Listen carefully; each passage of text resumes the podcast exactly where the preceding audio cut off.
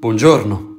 Oggi è martedì 19 aprile e vi parleremo dell'intensificarsi degli attacchi sul fronte del Donbass, in Ucraina, e della nuova politica migratoria britannica di inviare i richiedenti asilo in Ruanda. Questa è la nostra visione del mondo, in 4 minuti. Con l'intensificarsi degli attacchi sul fronte del Donbass, la guerra in Ucraina sembra entrare in una nuova fase e concentrarsi nel tentativo del Cremlino di conquistare interamente le repubbliche autoproclamate di Donetsk e Luhansk.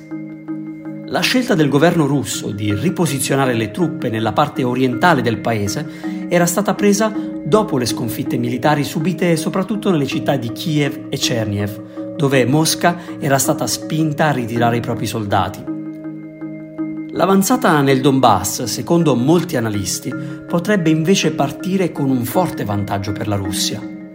Durante la giornata di lunedì, inoltre, anche la parte occidentale del paese è finita sotto attacco. Un missile ha colpito la città di Leopoli, al confine con la Polonia, uccidendo sette persone e ferendone almeno undici. Dei quattro razzi lanciati, tre hanno distrutto strutture militari, mentre il quarto sembra aver mancato l'obiettivo centrando un'officina. Dopo l'attacco il sindaco di Leopoli ha accusato il Cremlino di genocidio, affermando che non esistono più aree sicure in Ucraina. A Mariupol, intanto, i pochi soldati rimasti a difendere la città hanno rifiutato un ultimatum con cui la Russia gli intimava di arrendersi e hanno dichiarato che combatteranno fino alla fine. Decine di migliaia di richiedenti asilo che entrano illegalmente nel Regno Unito saranno mandati a più di 4.000 km di distanza, in Ruanda, secondo le nuove politiche migratorie introdotte nel paese dal primo ministro Boris Johnson. Nonostante le aspre critiche delle organizzazioni umanitarie, che hanno definito la scelta crudele e ricordato come la stessa Gran Bretagna l'anno scorso avesse criticato lo Stato africano per le ripetute violazioni dei diritti umani, Johnson la scorsa settimana ha definito il Ruanda uno dei paesi più sicuri al mondo. Il Ministero dell'Interno di Londra ha confermato che il piano sarà quello di dare ai richiedenti asilo, scoperti a entrare illegalmente nel Regno Unito, un biglietto di sola andata con l'incoraggiamento a stabilirsi e creare una nuova vita in Africa. Johnson ha difeso il costo del nuovo piano migratorio, che include un pagamento iniziale di 120 milioni di sterline al Ruanda, sostenendo che il sistema delle richieste di asilo, gestito direttamente in Gran Bretagna, sarebbe di certo più oneroso.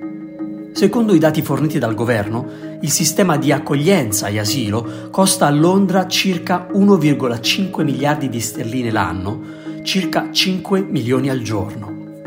Per il primo ministro britannico si tratterebbe di una strategia capace di rivelarsi nel tempo un considerevole deterrente contro l'immigrazione illegale verso il paese. Non è ancora chiaro se saranno deportati solo gli uomini, se sarà possibile fare ricorso contro la misura e se questo verrà discusso in un tribunale britannico.